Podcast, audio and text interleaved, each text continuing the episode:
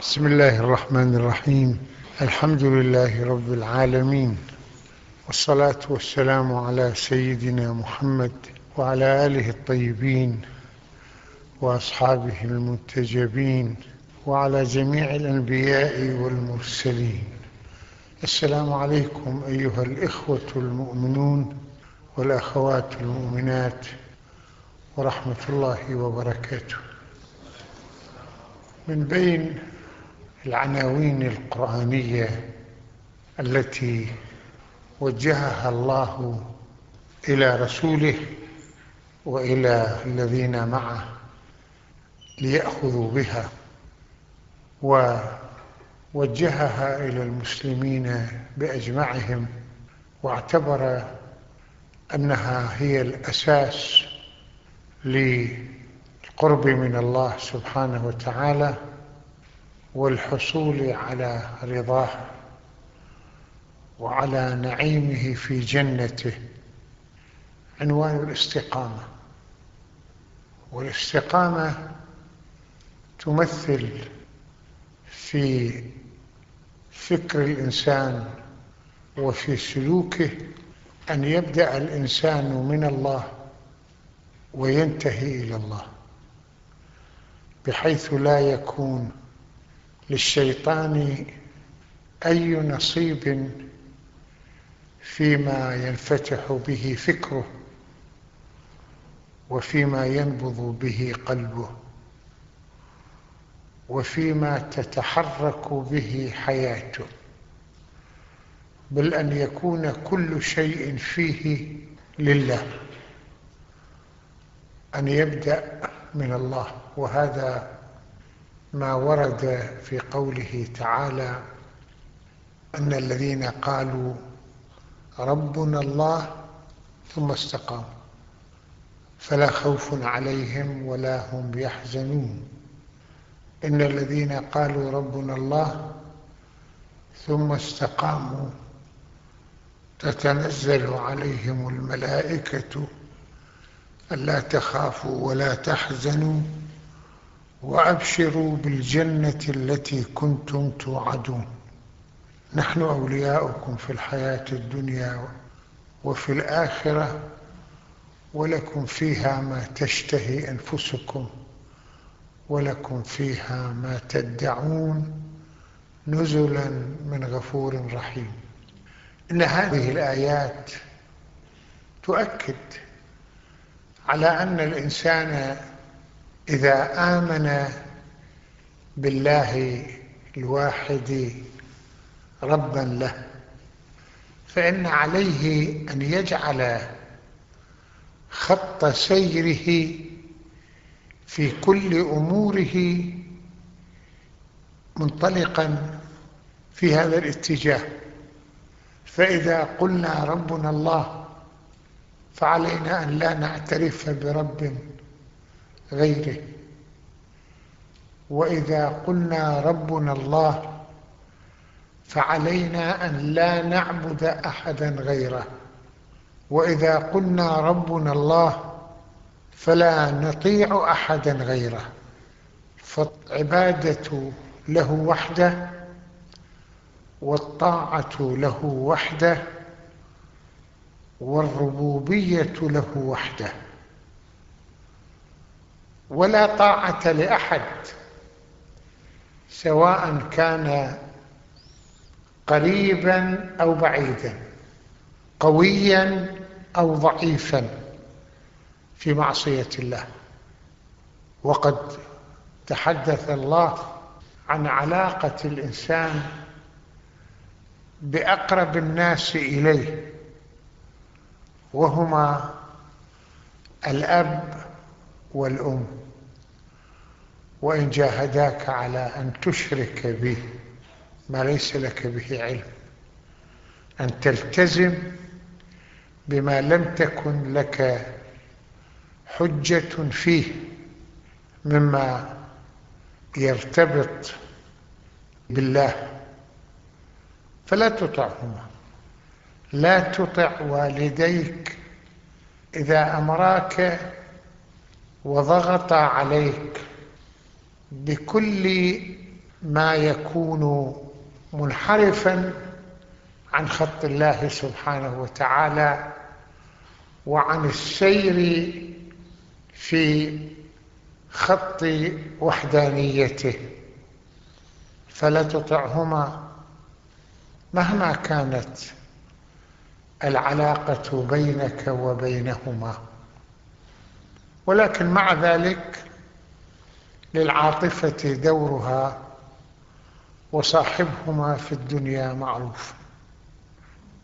ليكن تعاملك معهما حتى لو كانا مشركين بالإحسان. وعلى ضوء هذا لا بد للإنسان من أن لا يطيع أحدا. في معصية الله لا يطاع الله من حيث يعصى. يعني مثلا بعض الناس يقول يا رضا الله ويا رضا الوالدين. يا رضا الله بس. نعم إذا كان رضا الوالدين في خط رضا الله فلا بأس بذلك. ولكن إذا كان رضا الوالدين في غير خط رضا الله فلا يجوز للإنسان أن يرضيهما في المقام لأن في رضاهما سخط الله سبحانه وتعالى. والفكرة الإسلامية هي أن علاقة الإنسان بالله فوق كل علاقة ليس للإنسان أية علاقة بأحد لا بأبائه ولا بأولاده ولا بزوجته ولا بأقربائه. إذا كانت هذه العلاقة منحرفة عن العلاقة بالله سبحانه وتعالى. فالإنسان عندما يقول ربنا الله عليه أن يستقيم في هذا الخط. كما ورد في بعض الأحاديث فلا يقدم رجلا ولا يؤخر أخرى حتى يعلم أن ذلك لله رضا. يعني إذا أراد أن يتحرك في أي موقع للحركة سواء كانت الحركة قولا يقوله أو عملا يعمله أو علاقة يريد أن ينشئها أو موقفا يريد أن يقفه فعليه أن يسأل نفسه. هل يرضى الله بذلك أو لا يرضى الله بذلك؟ أن لا يفكر هل يرضى زيد بذلك أو يرضى عمرو بذلك أو ترضى هذه الجهة التي يلتزمها في الخط السياسي أو في الخط الاجتماعي بل أن يسأل هل يرضى الله بذلك أو لا يرضى الله بذلك.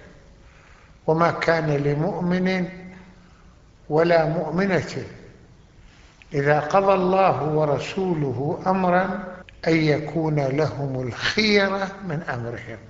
يعني عندما يكون القضاء قضاء الله وعندما يكون الأمر أمر الله وعندما يكون النهي نهي الله فلا حرية للإنسان أن يقول أقبل أو لا أقبل. عليه أن يقبل. على كل حال لأنه حر أمام الناس الآخرين الذين يريدون أن يفرضوا عليه ما يريد وعبد أمام الله سبحانه وتعالى. وهكذا نجد أنه في قضية الأحكام التي تصدر من أي جهة من الجهات في أي أمر يختلف فيه الناس أو يتنازع فيه الناس فلا وربك لا يؤمنون حتى يحكموك فيما شجر بينهم حتى يجعلوك حكما فيما اختلفوا فيه أو يجعلوا شريعتك حكما فيما يختلفون فيه. ثم إذا حكمت لا يجدوا في أنفسهم حرجا مما قضيت. ما يشعروا بضيق؟ ما دام الحكم حكم الله وما دام الأمر أمر الله فعلينا أن نتقبله برضا وبرحابة الصدر. ثم لا يجدوا في أنفسهم حرجا مما قضيت ويسلموا تسليما لأن الإسلام هو التسليم لله في كل ما أراده وفي كل ما حكم به. هذا هو الخط الذي يجعل من الإنسان إنسانا مسلما بحيث أن ينطلق في الخط المستقيم. ويقول الخط المستقيم هو أقرب بعد بين نقطتين الذي ترى فيه النهاية وأنت في نقطة البداية. ويقول الله وإن هذا صراطي مستقيما طريقي فاتبعوه ولا تتبعوا السبل يعني الطرق الملتوية والطرق المنحرفة فتفرق بكم عن سبيله يعني فتدخلكم في المتاهات التي تبتعد بكم عن سبيل الله. ذلكم وصاكم به لعلكم تهتدون. وهكذا نجد أن الله علمنا في سورة الفاتحة التي نقرأها في كل صلاة أن نقول اهدنا الصراط المستقيم. نطلب من الله أن يفتح عقولنا ويفتح قلوبنا ويقوي إرادتنا لإكتشاف الطريق المستقيم. في كل أمر نريد أن نأخذ به في الحياة. يعني عندما يريد الإنسان أن يدخل في أي مشروع وفي أي خط وأن يسير مع أي جماعة عليه أن يكتشف أين الطريق المستقيم الذي يبدأ من الله وينتهي إلى الله. وقد خاطب الله رسوله بقوله فلذلك فادع واستقم كما أمرت ومن تاب معك. يعني انطلق في خط الدعوة ولا تنحرف كما يريد الآخرون لك أن تنحرف بل كن في الخط المستقيم الذي يتحرك في رضوان الله سبحانه وتعالى. ولذلك عندما جاء المشركون إلى رسول الله صلى الله عليه وآله وقالوا له تعالى لنتفق لنعبد إلهك سنة وتعبد آلهتنا سنة. في صلح بيناتنا مثلا. فالله أنزل عليه قوله تعالى قل يا أيها الكافرون لا أعبد ما تعبدون ولا أنتم عابدون ما أعبد. أنتم ستبقون على الشرك وسأبقى على التوحيد. سأبقى أعبد الله وستبقون تعبدون الشرك. لأن قضية الشرك والتوحيد ليست تابعة للاختيار. من اقتنع بالتوحيد فلا يمكن أن يشرك لا في العبادة ولا في الطاعة. لا أعبد ما تعبدون ولا أنتم عابدون ما أعبد. ثم يؤكد ولا أنا عابد ما عبدتم ولا أنتم عابدون ما أعبد. لكم دينكم ولي دين. فما دمتم لا تقبلون أن تسيروا معي في خط التوحيد فإني لا أسير معكم في خط الشرك فليتحمل كل واحد منكم مسؤوليته وليختار طريقه وسيواجه الموقف غدا بين يدي الله سبحانه وتعالى عندما يقوم الناس لرب العالمين. وعلى ضوء ذلك فإن الله سبحانه وتعالى يعتبر أن الإنسان الذي يقول ربي الله ثم يستقيم على هذا الخط في عقيدته وفي عبادته وفي طاعته فإن ذلك يجعله مخلصا في إسلامه لأن الإسلام هو توحيد الله والسير في خط هذا التوحيد.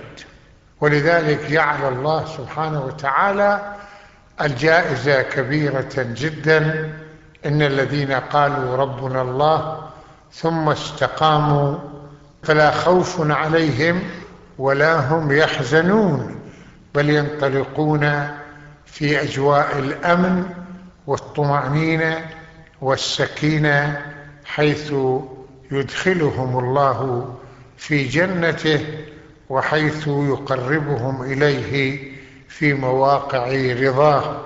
وفي الآية الأخرى يقول إن الذين قالوا ربنا الله ثم استقاموا تتنزل عليهم الملائكة وهم يسيرون إلى الآخرة ألا تخافوا ولا تحزنوا وأبشروا بالجنة التي كنتم توعدون تتلقاهم بالبشارة بالبشارة بالجنة ويقولون لهم بكل محبة وبكل صداقة نحن أولياؤكم في الحياة الدنيا كنا نرعاكم في الحياة الدنيا وفي الآخرة.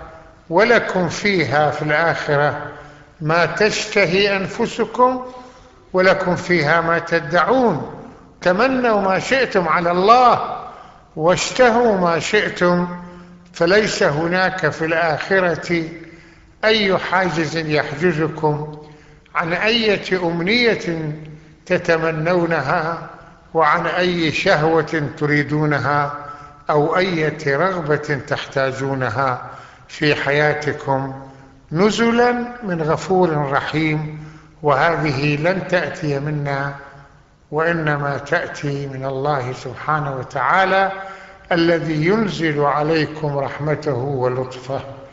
على ضوء هذا أيها الأحبة فإننا عندما نواجه المسألة فعلينا أن نعمل على أساس أن نأخذ بأسباب الاستقامة فلا نتحرك يمينا ولا شمالا بل نحاول على أن نظل في الخط المستقيم الذي يبدأ من الله وينتهي إلى الله.